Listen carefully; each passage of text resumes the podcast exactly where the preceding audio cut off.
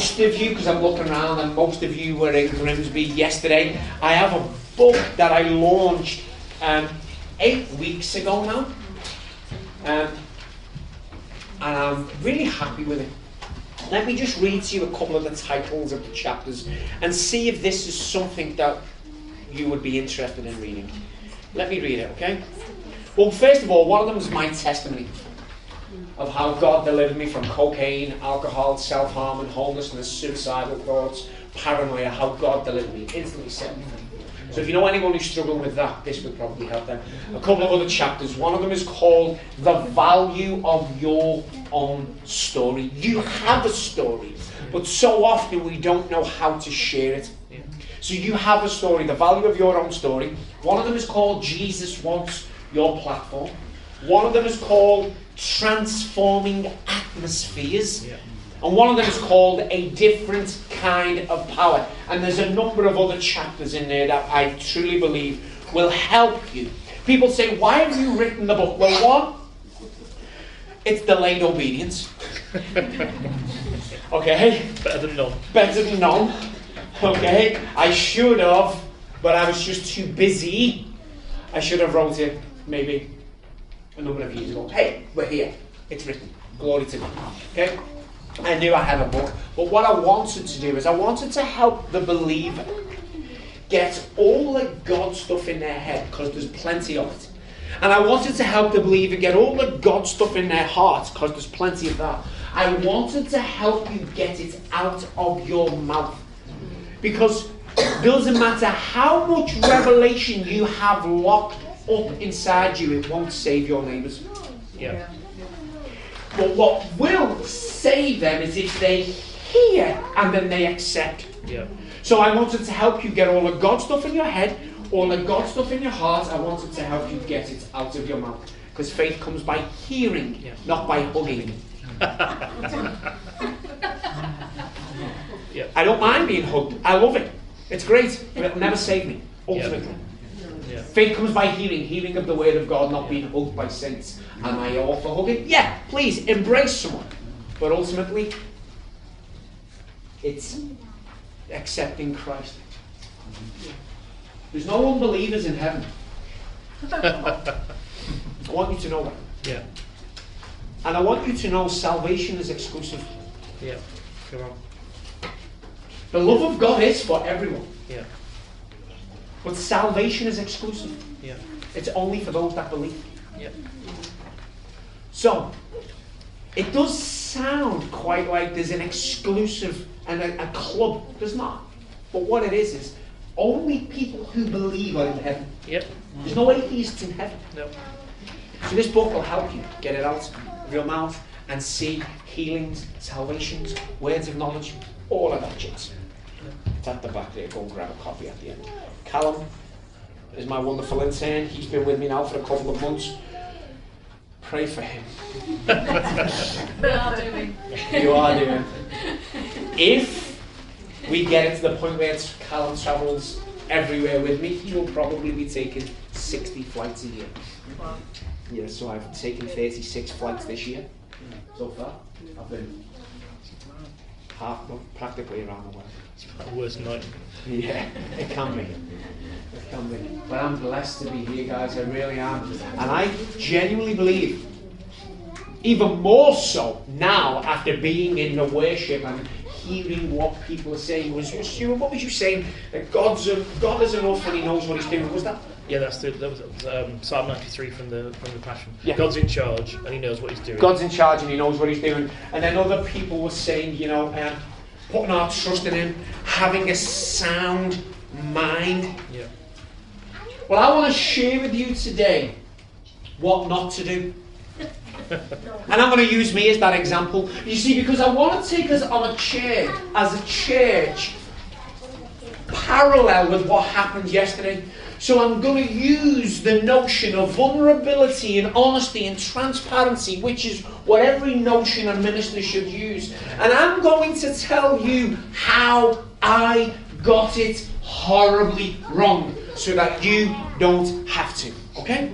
this is what we're going to do. And I'm going to read some scriptures to you, probably 10 verses, 8 verses, something like this. We're going to read them from Matthew 6, verse 25. Okay? Before we do that, I just want us to declare some things over us, okay? Over ourselves. So let me just scroll back in my iPad and go to some things, okay? You ready? I want us to declare this. I am a new creation in Christ. I am a new creation in Christ. All things have passed away. All things have passed All away. things are new. All things are new. I declare that God has not given me a spirit of fear, I declare that God has not given me a spirit of fear, but of power, but of power, love, and a sound mind. love, and a sound mind. I am an overcomer, I am an overcomer. and I overcome by the blood of the Lamb I overcome by the blood of the Lamb and the word of my testimony. and the word of my testimony. And we'll just declare this one last thing. I rejoice at your word I rejoice at your word as one who finds great treasure. As one who finds great treasure. Awesome. Awesome. So, guys, I want to share with you a story. Real story. Happened. It was life. It's not just an illustration. It happened to me. I know it happened to me because I did it. Okay? And I want to show you how, as a believer, we can still worry. Yeah, come on. I know this because in Matthew 6, Jesus tells us not to worry. I think it's three or even four times in like seven verses. Do not worry. Can I just ask you, and I want positive partakers in here, not skeptical spectators. I want you to partake in positivity. Can I ask you here, with a vulnerability, with family, has anyone here ever worried about their children? That's the one that gets everyone. See, everyone's involved now. So, are we actually admitting that occasionally we can worry? Yeah. Okay, has anyone here ever worried about their finances? Has anyone here ever worried about their health? Has anyone here ever worried about their occupation, their jobs? Okay, so I guess we're in a group, not of worriers. I'm not going to declare that over you. We're not worriers, we're victorious in Christ. But on your testimony, so to speak, or at least your confession, we can agree that at times we can worry. But by the end of this six and a half hour sermon, if any of you put meat in the oven, clearly you lack faith. You're not expecting God to move today. Oh dear. Have we got meat in the oven? Yeah, yeah, yeah. For you, sir. For me, I promise you, this sermon will be over in 37 minutes. okay, so, listen, guys, I just want to share some stuff, and I want to like just be. I just want to be me.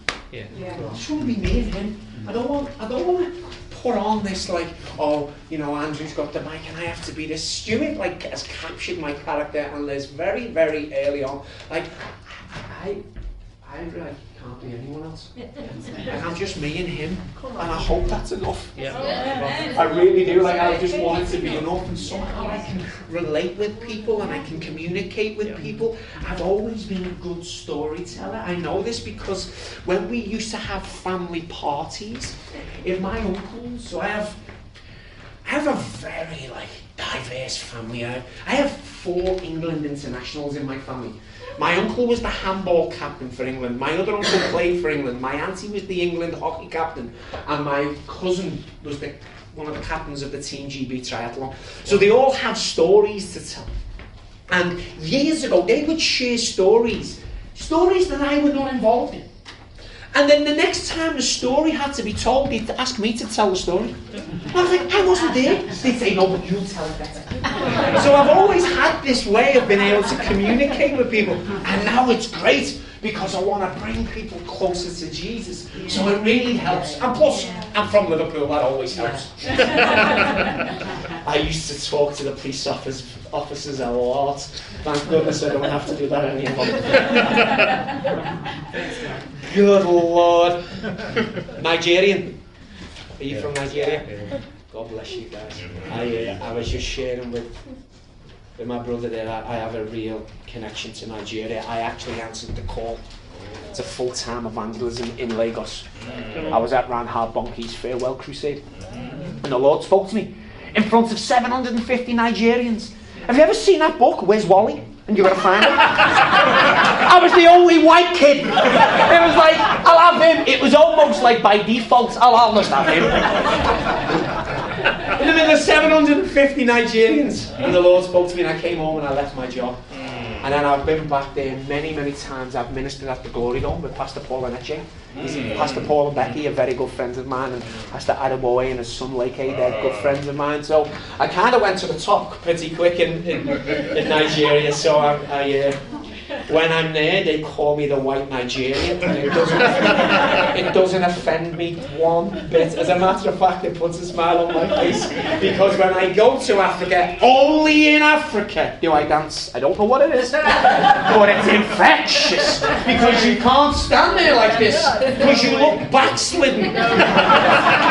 So instead of anyone accusing you of backsliding, you just dance, right? And if I hear another ear, but a tambourine like the pick of a dove. Oh man alive, it's awesome. But anyway, guys, I'm happy to be here. I really am. But I want to share this because we've got meat in the oven. Okay. let me read some scriptures to you and then let me share a story, what I did and what I don't or what I want you not to do. Okay? So we've agreed that occasionally we can worry. We're not worriers, but we can worry. Okay? Okay. Therefore, I tell you, do not worry. This is Matthew 6, verse 25. Therefore, I tell you, do not worry about your life, what you will eat or drink, or about your body, what you will wear. Is not life more than food and the body more than clothes? Look at the birds of the air. They do not sow or reap or store away in barns, yet your heavenly Father feeds them. Are you not much more valuable than they? Can any one of you, by worrying, add a single hour to your life? Now, I've read a different translation, and it says, Can any of you worrying, by worrying, add a single smile to your face? Isn't that awesome? Because worriers don't smile, right? Okay. And why do you worry about clothes? See how the flowers of the field grow? They do not labor nor spin. Yet I tell you, not even Solomon in all his splendor was dressed like one of these. If that is how God clothes the grass of the field, which is here today and thrown into the fire, and tomorrow thrown into the fire, will he not much more clothe you?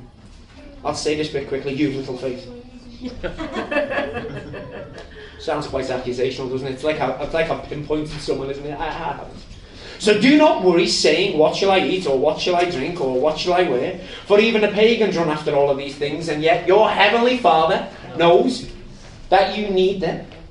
But first seek the kingdom and his righteousness, and all these things will be given to you as well. Therefore, so after all of that, therefore, do not worry about tomorrow, because tomorrow will worry about itself. Each day has enough trouble of its own. Guys, I want you to know that there's no need to worry. There's no need to worry. So some of you don't know that I was I was saved in a rehab. I was a cocaine addict, alcoholic, self-harmer, living on and off the streets. And as my brother was even, as my brother said, you know, that was that's like a real that's like deficit in life. And he said with that beautiful smile on his face, he said, Andrew, you could also add to that list you're an Evertonian. Cocaine addict, self-harmer, homelessness, suicidal, and an Evertonian. okay, so I was a mess and I met the Lord in a rehab and he, I gave my life to him and he set me free instantly. Baptized me in the Holy Ghost and in fire, and out of my mouth came his heavenly language. I want you to grab this. I'd never been to church, I'd never heard the gospel, I didn't know the tomb was empty. I didn't know I could say sorry, repent. I didn't know I could be set free. I didn't know the addictions could stop. I didn't know these chains could be broken. And I said, Jesus, if you're real, save me. And the hands of God touched me and set me free. Baptized me in the Holy Ghost and in fire, and out of my mouth came the heavenly language. I want you to grab this. I was the very first person I ever heard praying in tongues. Wow, that's amazing. I was the very first person I ever heard praying in tongues. Could you imagine? Believe me, it melted my mind. I had never heard anybody pray in tongues before I did it. Yeah. So the Lord set me free. So I'm in this rehab, and there's a church connected to it in Widnes there called the Foundry. And I leave, and I'm in the I'm in the rehab, and I'm connected to this church. And, and in that church was a woman called Jennifer. There she is. Hasn't she done well? Yeah. She's gorgeous, right? She's amazing. If any of you are lacking in faith that God is really real, she married me. Crikey, that's a woman of faith right there, right? So, so Jen was in that church, and me and Jen had never met each other, and obviously she caught my eye, and I was like, ooh wee. Only you can do this, Lord. So anyway, so I started praying for Jen as to be my wife. I'm in the rehab. She didn't know I liked. I'm like, Lord, if she's my wife, keep all them filthy men away from her. Save her for this young, righteous one. I've just been saved. I'm like, I'm on fire. I'm untarnished. The world hasn't got to me. And I'm just like this gleam, gleam by the blood of Jesus. Save her for me, Lord. Save her for me. So anyway, me and Jen build up this relationship. I leave the rehab after nine months. I promise you, I could have, I could have moved out on the fourth day. I met Jesus on the third day of being there. You know, I'm glad it was the third day. You know, significant things happen on the third day, right? So I stayed, I met the Lord on the third day, and I moved out nine months later. I guess you could call it significant. Nine months represents a birth, the third day. Jesus rose again. I rose into this new life. It was incredible. So Jen and I, we um, we built this relationship. We were starting to call one another. You know, I was staying at Jen's house on the couch. She's upstairs with her mum and dad. It was all this kind of stuff, you know. and then obviously with Jen and I were getting engaged, and I leave this rehab, and I'm like, well, I need to get a job. I need to get a job because we're going to get married. Some of you don't know, before I went into rehab, two years before that, three years, I had a construction company, very small. I was earning about £12,000 a month, living at home. As a matter of fact, I earned about ten to £14,000 a month for about eight years. So I had some money, but I blew it all before I moved into rehab. I moved in with a, a shopping bag with a couple of pair of underpants, jeans, and some Lynx Africa. Lynx Africa. Lynx Africa. It was January, so there was probably four tins from Christmas. So I move in there, and when I move out, I get this job. When I apply for a job, I bumped into a friend in a park close to the rehab. His name was Stephen. And he used to work on the same site as we were. And I said to him, I said, hey Steve, I said, is there much work out there in the construction? He said, it's dead. There's nothing going on. He said, but actually people are taking, there's jobs in Jaguar Land Rover. I said, is there really? He said, yeah, here's the number. You've got to phone up an agency, do a telephone interview, and then if you do okay there, you'll be invited to do some tests. So I thought, this is great.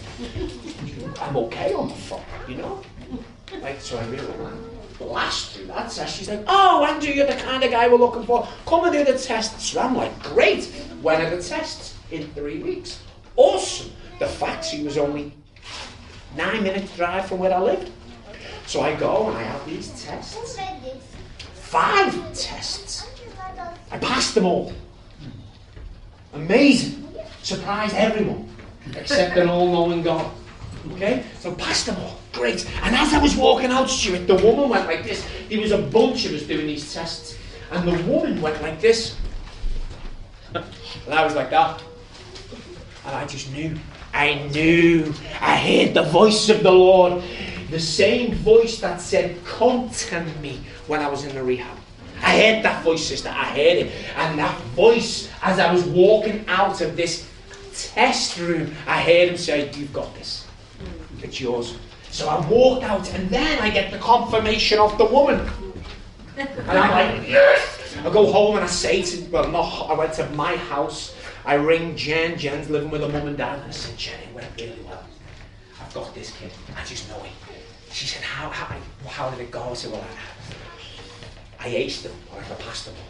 The woman gave me the thumbs up. But above all that, the Lord spoke to me. He said, it's your job.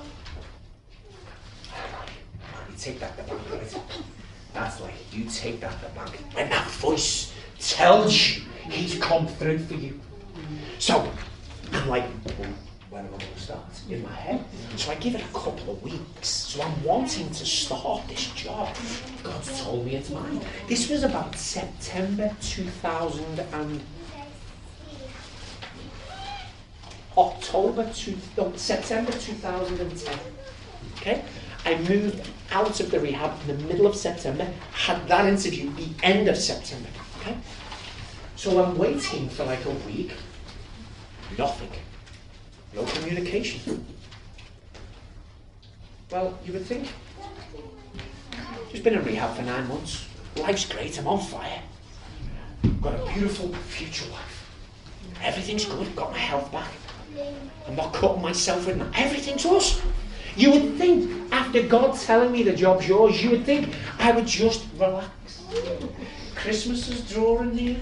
Maybe I've got five weeks, ten weeks off before I work the rest of my life. Let's just enjoy it. You know, let's go for a nice walk through a winter park with my future wife holding hand. No, nothing like that. Nothing like that. So I'm no phone call comes. Three weeks have passed. We're in the middle of October. So I ring them. I said, hey, this is Andrew Cannon. I said, I came in and did some tests with you guys for a future job. And she said, oh, okay, okay. She said, yeah, Andrew, we've had many, many people come through. That didn't fill me with peace at all. She said, and we haven't quite got to decision making yet. But you will hear from us one way or another. And in my head, I'm like, why are you putting these people through? God's already spoke to me. But I didn't say that to her. You know. And I'm thinking, why are they putting these people through it? Because God has spoke to me. The job is mine. So I leave it another week.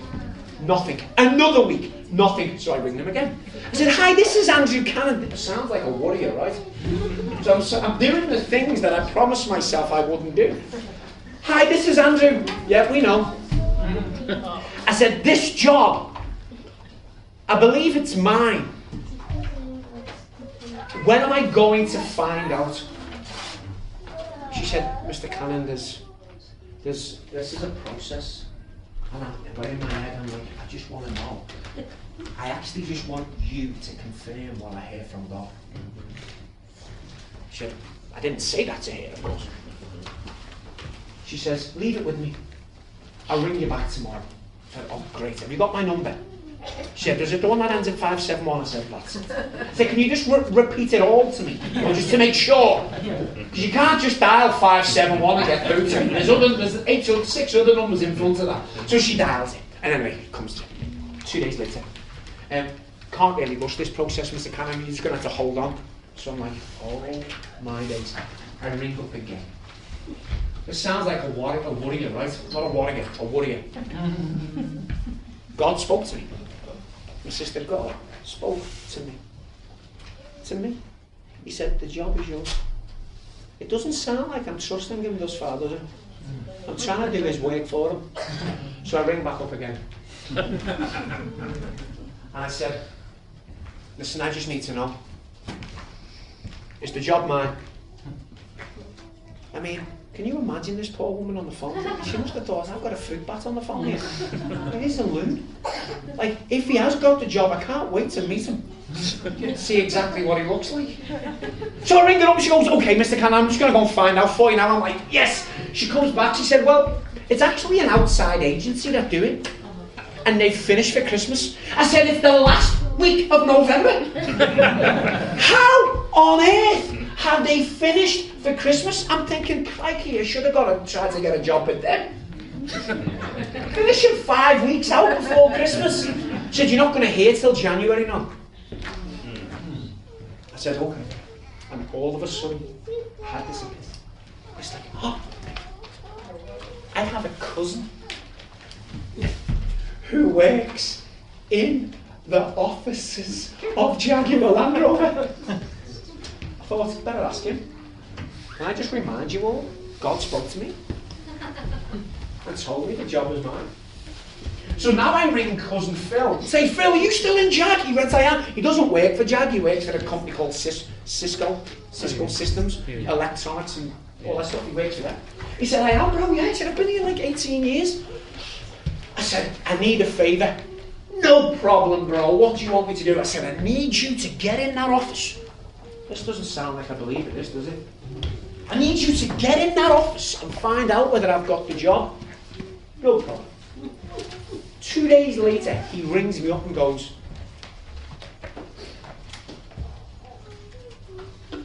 Don't shoot the messenger, he said. I'm like, okay, I'm going to shoot him.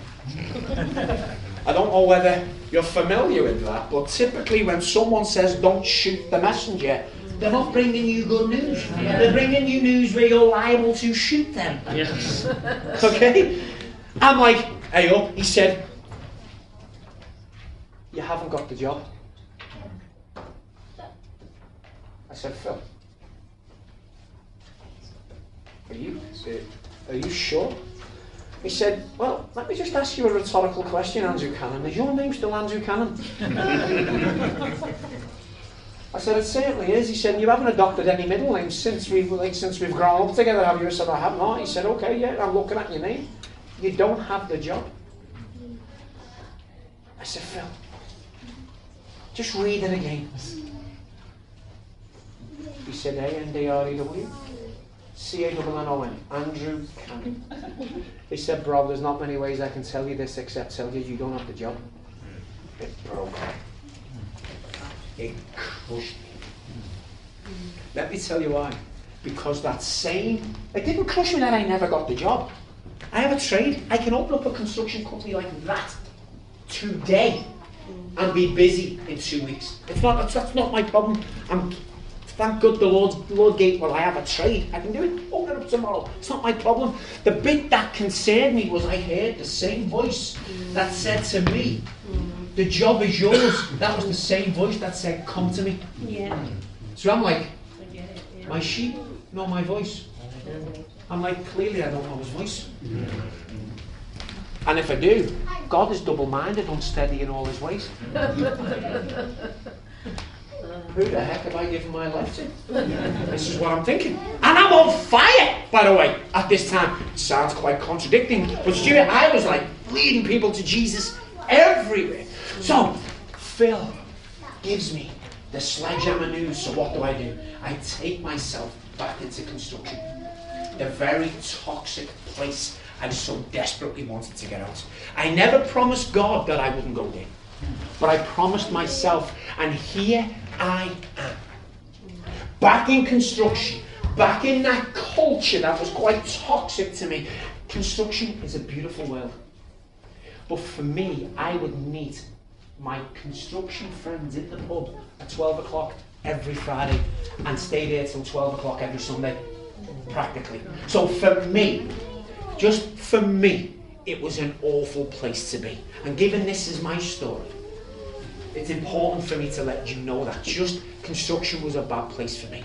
So I find myself back in that very culture, not drinking, not taking drugs, a free man, but a free man in a, in a, in a zone that I promised myself I wouldn't go to. So I'm about 60 foot up in the air on Man City's new ground. Okay? We were, demo, we were de- demolishing the old one or bringing up the new one. I can't remember. Anyway, it was Man City's ground. And I'm 60 foot up in the air with a harness on with my legs wrapped around some steel and my phone vibrates in my pocket. And I pick it out. And it's Jen. She says, Have you checked your emails? I said, No. She said, You've got the job. Now, God told me that the job was mine. My wife is now ring. oh, sorry, Jen. She wasn't my wife at the time. Jen is now ringing me, telling me I've got the job, and I'm saying I can't have. Oh, Phil told me.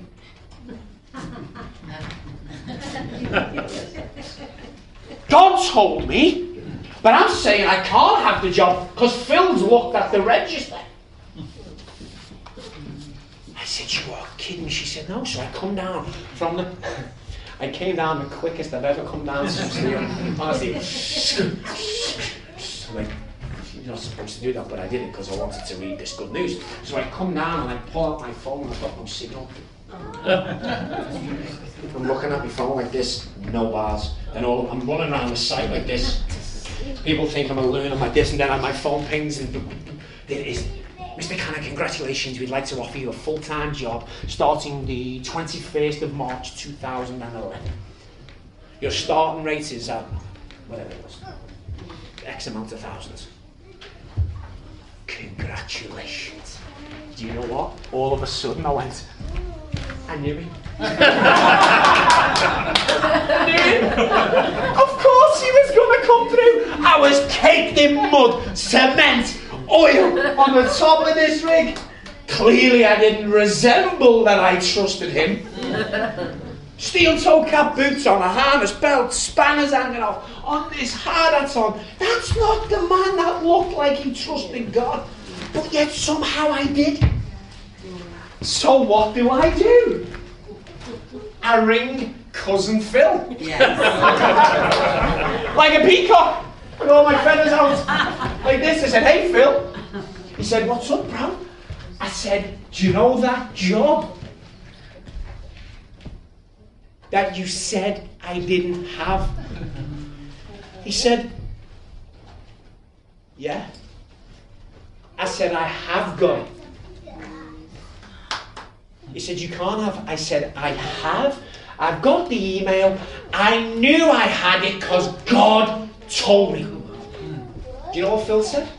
If God told you, why did you call me? this is a non believer saying, Well, if your God told you, why are you calling me? But from that moment, it pierced me. Now, our, our unbelief has a squarely witness to unbelievers. Mm. Our lack of trust in a moment expands in an unbeliever's life. Here is me telling my cousin that before this that he ought to give his life to this Jesus because he sets people free. And then oh, that was January. Then nine months later, I'm ringing him on God's behalf. Mm-hmm. He's like, this doesn't make sense. So I go and I get this job, and obviously I took great pleasure in ringing cousin Phil to tell him that I actually do trust God. Now he's come through for me. But the process, I wavered a little, and I just want you to know, guys, don't waver. God's big enough and he'll come through. He knows what he's doing. He knows what he's doing. He's gone before you. And he's behind you cleaning up our mess. He's gone before us and he's behind us cleaning up our mess. He's amazing. So I have this induction, and there's 127 people in a room just like this, but it was, you know, an office kind of space. And I was in this induction building on the grounds of Jaguar Land Rover, and there was 127 people in the room. I thought, crikey, I'm taking 127 people. So, you can imagine. 127 people. And the supervisor was now giving us our jobs. And he looks down and he goes, Stuart, you're fitting the bumpers. Liz, you're fitting the seats.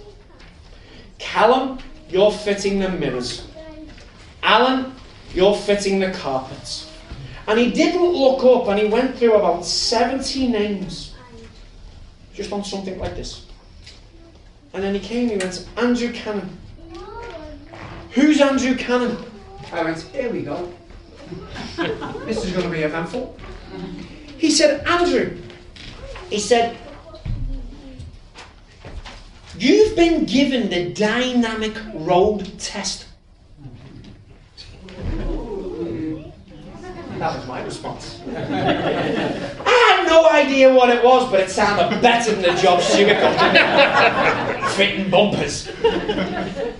He said, Andrew, you've been given a dyno- dynamic road test. He said, one of two things has happened here. And everyone's like, he said, either you are a relative of the CEO, or you had a letter from God. I jumped up. I went, funny you should say that. funny you should say that. And this is what I did. I, I, this is what I did. I said, I was a cocaine addict and an alcoholic. I was a self-harmer and Jesus set me free. Is there anyone in here who wants prayer right now? Right? And then all of a sudden, I heard that same accusational voice saying, You haven't signed your contract yet. I started to worry in the job that I already had. you haven't signed your contract. And I just went like this Anyone in here want prayer? And then I heard, You haven't signed your contract. And I was like, Everyone was like, and then my supervisor just went, John, you've been like just moved on quickly. and like, have you ever been in those moments where you've done something and it goes awkwardly silent? Imagine it going awkwardly silent and it lasting. It didn't last, but it felt like it lasted for an hour. because my supervisor was trying to gather his thoughts. Instead of moving on quickly, he was like, Ah, and then me, I'm just move on. just move on. He's going, he's like this. so everyone's like that. it was awful. Anyway, cut a long story short. They were actually taking on 900 people. They were actually taking on a new shift. No wonder there was a process. No wonder it wasn't all about Andrew Cannon when I'm ringing up. 900 people. Phil did read Andrew Cannon. And that Andrew Cannon didn't get the job. There was 52,000 application forms went in and there was four Andrew Cannons. Wow. That Andrew Cannon didn't get the job. And actually there was three others, two others that never got the job. Phil just scrolled down in alphabetical order. I'm always close to the top because my initials are AC. So even if they go surname, I'm right up the top anyway. He just sees Andrew Cannon, doesn't bother reading the address or the national insurance number. He wouldn't know mine anyway, or even the date of birth. He just sees Andrew Cannon. Well, actually, there was four of us, and three of them never got it, but one of them did. I got the job. You see, when God speaks to you, simply trust Him. Simply trust Him. So I then start in the factory. 21st of uh, March 2011. And some of those lads and women in my, in my induction were on my shift because there was three shifts. This was the third shift. And you could see when I'd walk past them, they'd go, it's like they didn't want to touch me. It was like, they were like, can, can, honestly, guys, can I just, I know this is humorous and I know we're here to be serious, but I'm telling you, God can heal people through healing. Let me just tell you, if through, through laughter. Yeah. Let me just tell you something. exactly. Some of them, I promise you, some of them, like the cheeky ones that walk past me and go, Some of them would go like this. I, honestly, guys, I promise you. Some of them would go, Father. it was incredible. It was incredible. So, um, in the factory, uh, as you can imagine, there's 1,600 people in the factory, and uh, 2,000 at any given time, plus 600 cars driving around, plus 190 forklift trucks, plus another 500 buggy. It's it's chaos in there, chaos in there. And I came in one day, and all the lads were gathered around the table, and it was a pint of milk there, and I promise you, it was milk on the bottom. I don't know what was on the top.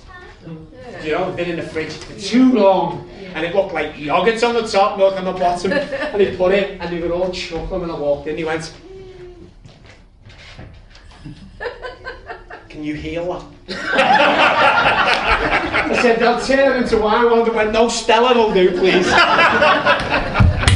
I had this, this like, rapport, this banter with the lads, and it all came from, I'm a born again believer. So anyway, so these lads would ask me to pray for them. They'd ask me to pray for them a lot. And I had this so I had the dynamic road test, but before I took them out onto a track, an internal track, we would drive the car into a booth about the size of this, but like a treadmill. Yeah, yeah. You drive it in like a, a, rolling road, and I'd plug it in on one day. One day after me being here about four or five years, one day my doors closed. They'd close every time, but they'd close like this. Huge big doors. Huge big doors because the doors are closed there, doors are closed there, you do the test. And they closed and the lads had printed out like a 16 foot poster of the Last Supper. and they put it in my room.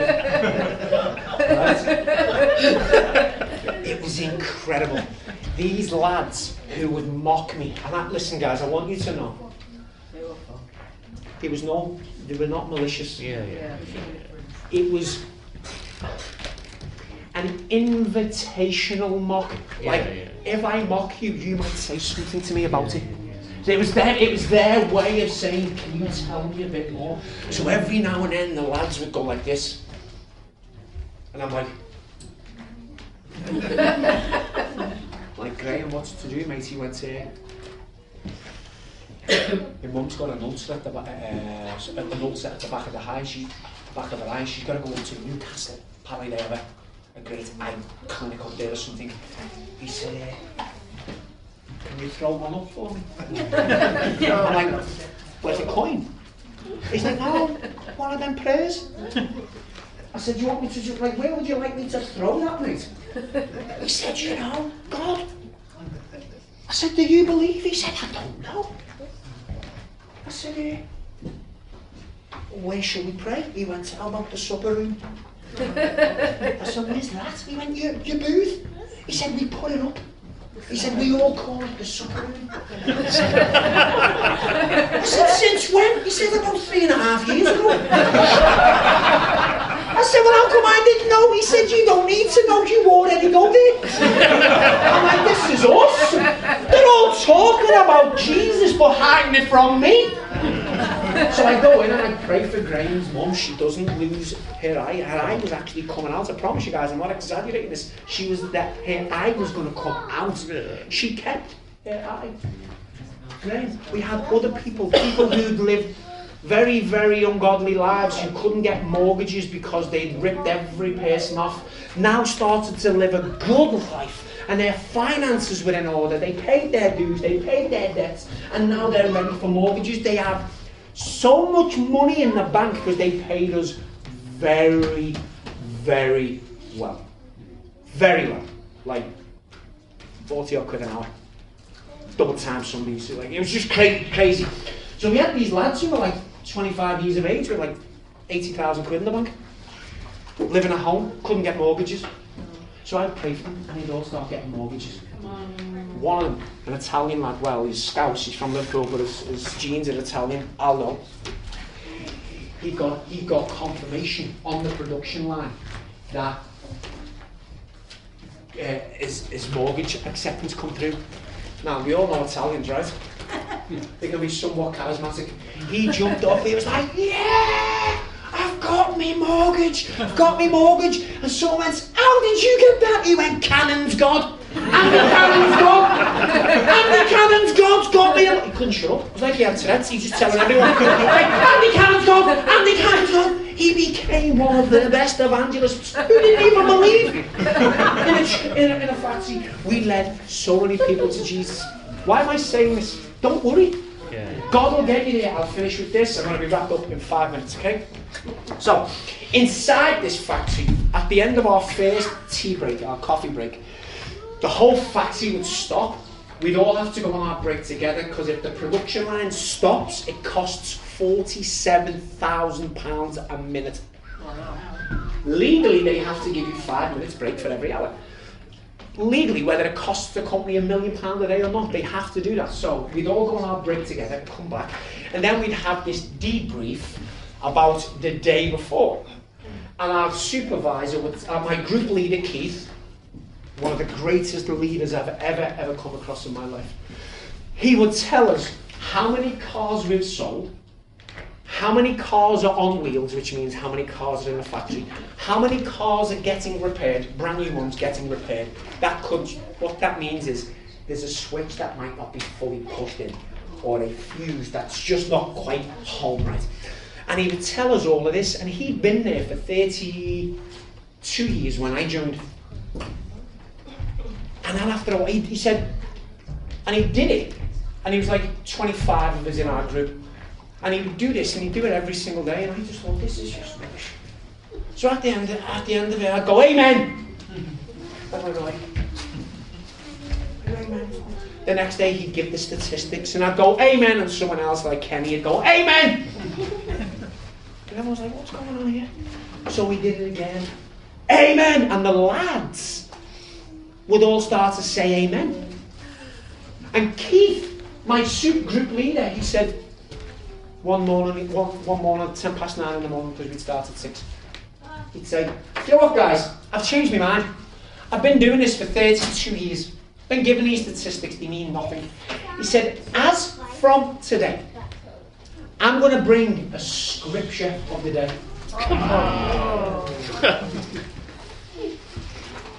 So I want to bring something that changes lives. Every single day, he bought a scripture. Every day.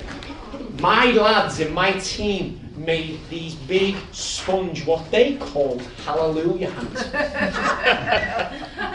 he would bring, bring the scripture and he'd go, Amen, hallelujah. And we were so loud because all the machines had stopped for this 10 minutes. The group over there wanted to know what we were doing. So they'd shout amen, but not quite fully understand what they were saying amen to. They just seen us having so much fun. And then that group who could hear them, heard them say amen, so they started to say amen. and then that group, and just to give you an idea, the factory's a mile and a half long by a mile wide. Wow. That's how big it is. Okay? Keith, my group leader, would send that supervisor a scripture. Mm. then he would send it. We had an underground church in Halewood. Why? Because God had come through for me. Yeah. Do not worry. Do not worry. When God speaks to you, He will come through. Because if we don't trust Him, when can we ever trust Him? You see, because God's created us in His image, we don't create Him in ours. Because if He was in ours, well, that's probably not a God I want to worship. So, know this. When God speaks to you, simply trust Him. Let Him do what only He can do. Don't do what Andy Cannon did. Trust Him and enjoy the process. When God says it's yours, it's yours. I want us all to say one thing. I want us all to declare something. Say this I will not worry. I will not worry. I am not a worrier. I am not a worrier. I am victorious. I am victorious. God will supply all my needs. God will supply all my needs. He's completely in control. He's completely in control. He doesn't need my help. He doesn't need my help. He'll do it for me. He'll do it for me. In Jesus' mighty name. In Jesus' mighty name. God bless you guys. I hope, I do hope that bless you. Amen.